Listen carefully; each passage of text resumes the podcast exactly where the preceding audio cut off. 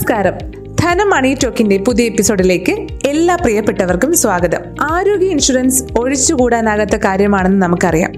ചെറുപ്പക്കാർക്ക് മാത്രമല്ല, വീട്ടിലെ മുതിർന്നവർക്കും ഏത് സമയത്തും ഇൻഷുറൻസിന്റെ ആവശ്യകത വന്നേക്കാം. അതിനാൽ തന്നെ എത്രയും നേരത്തെ പരിരക്ഷ ഉറപ്പാക്കേണ്ടത് അത്യാവശ്യമാണ്.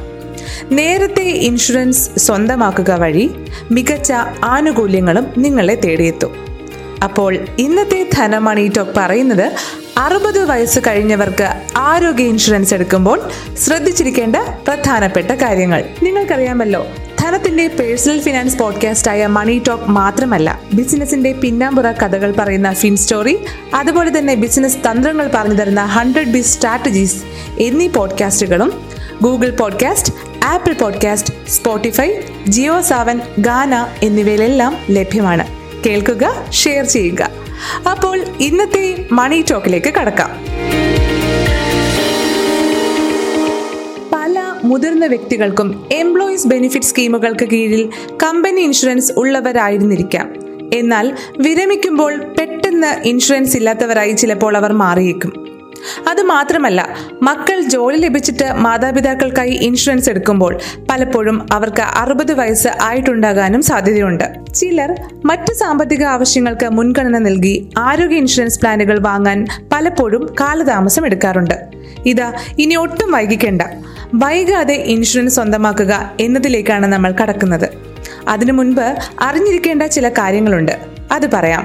ഇൻഷുറൻസ് പോളിസി എടുക്കുമ്പോൾ ആദ്യം ശ്രദ്ധിക്കേണ്ടത് പ്രപ്പോസൽ ഫോം പൂരിപ്പിക്കുന്നത് തന്നെയാണ്.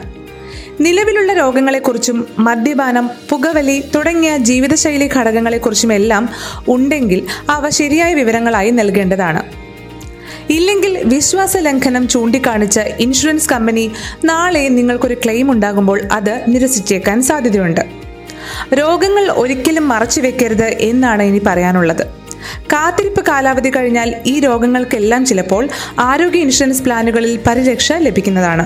നിലവിലുള്ള രോഗത്തെ ആശ്രയിച്ച് ഈ കാലയളവ് 1 വർഷം മുതൽ 4 വർഷം വരെ കമ്പനികൾക്കനുസരിച്ച് വ്യത്യാസപ്പെട്ടേക്കാൻ സാധ്യതയുണ്ട്. കുറഞ്ഞ കാത്തിരിപ്പ് കാലയളവ് വാഗ്ദാനം ചെയ്യുന്ന ഇൻഷുറൻസ് കമ്പനിയും പ്ലാനും തിരഞ്ഞെടുക്കാൻ ശ്രദ്ധിക്കണം. എന്നാൽ പ്രീമിയത്തിന്റെ ലാഭം മാത്രം നോക്കി മറ്റ് ബെനിഫിറ്റുകൾ വേണ്ട എന്ന് കരുതുന്നത് മണ്ടത്തരമാണ്. ആയുഷ് എടുക്കുക എന്നുള്ളതാണ് ഇനി പറയുന്നത്. പലർക്കും ഇതറിയാമെങ്കിലും ഒന്നുകൂടി പറയാം. ആയുർവേദം, യോഗ, പ്രകൃതി ചികിത്സ, യുനാനി, സിദ്ധ, ഹോമിയോപ്പതി എന്നിവയാണ് ആയുഷ് സൂചിപ്പിക്കുന്നത്. നിങ്ങൾ അലോപ്പതി മരുന്നിനേക്കാൾ ആയുഷിലാണ് വിശ്വസിക്കുന്നത് എങ്കിൽ, അല്ലെങ്കിൽ കൂടുതലായി ഉപയോഗിക്കുന്നത് എങ്കിൽ, ഇൻഷുറൻസ് കമ്പനികൾ അതിനുള്ള പരിരക്ഷയും നൽകുന്നുണ്ട്. ചില കമ്പനികൾ ആയുഷ് ചികിത്സയ്ക്ക് ഉപപരിധി ഏർപ്പെടുത്തിയിട്ടുണ്ട്. ആയുഷിന് പരമാവധി പരിരക്ഷ നൽകുന്ന ഇൻഷുറൻസ് കമ്പനികൾ നിങ്ങൾക്ക് തിരഞ്ഞെടുക്കാവുന്നതാണ്. ആയുർവേദവും സിദ്ധ ചികിത്സയും മറ്റും പ്രായമായവർക്ക് കൂടുതൽ കംഫർട്ടാണ് എന്നിരിക്കെ അതുകൂടി ഉൾപ്പെടുന്ന പാക്കേജുകൾ തിരഞ്ഞെടുക്കുന്നതാണ് എപ്പോഴും നല്ലത്.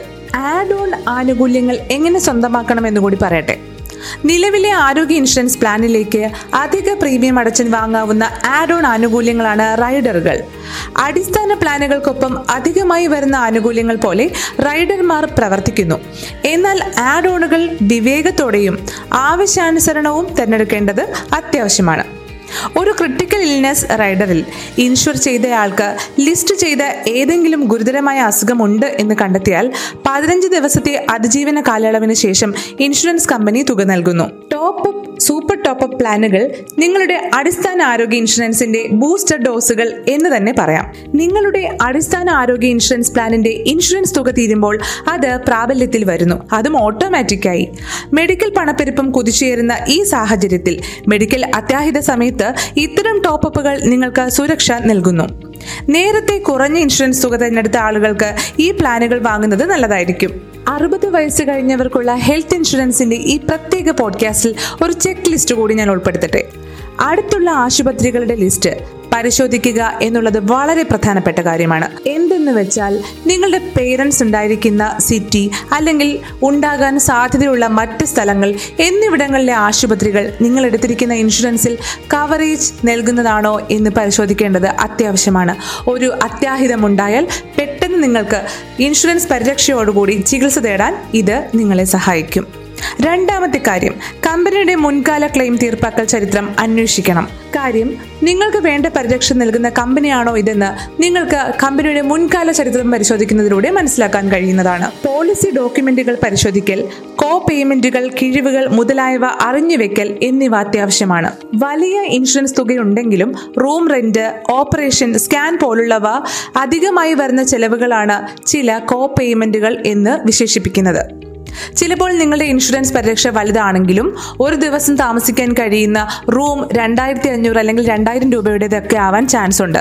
ഇത് അതിക്രമിച്ച് കഴിയുമ്പോൾ, അല്ലെങ്കിൽ ചിലപ്പോൾ നമ്മൾ ചികിത്സയ്ക്കായി എത്തുമ്പോൾ ഈ റൂം അവിടെ അവൈലബിൾ അല്ല എന്നുണ്ടെങ്കിൽ, ഇൻഷുറൻസ് ഉണ്ടെങ്കിൽ പോലും നിങ്ങൾക്ക് മറ്റു ചില ചെലവുകൾ അധികമായി അടയ്ക്കേണ്ടി വരും. ഇതാണ് കോ പേയ്മെൻറ്റുകൾ. അത് മനസ്സിലാക്കി വെക്കുക.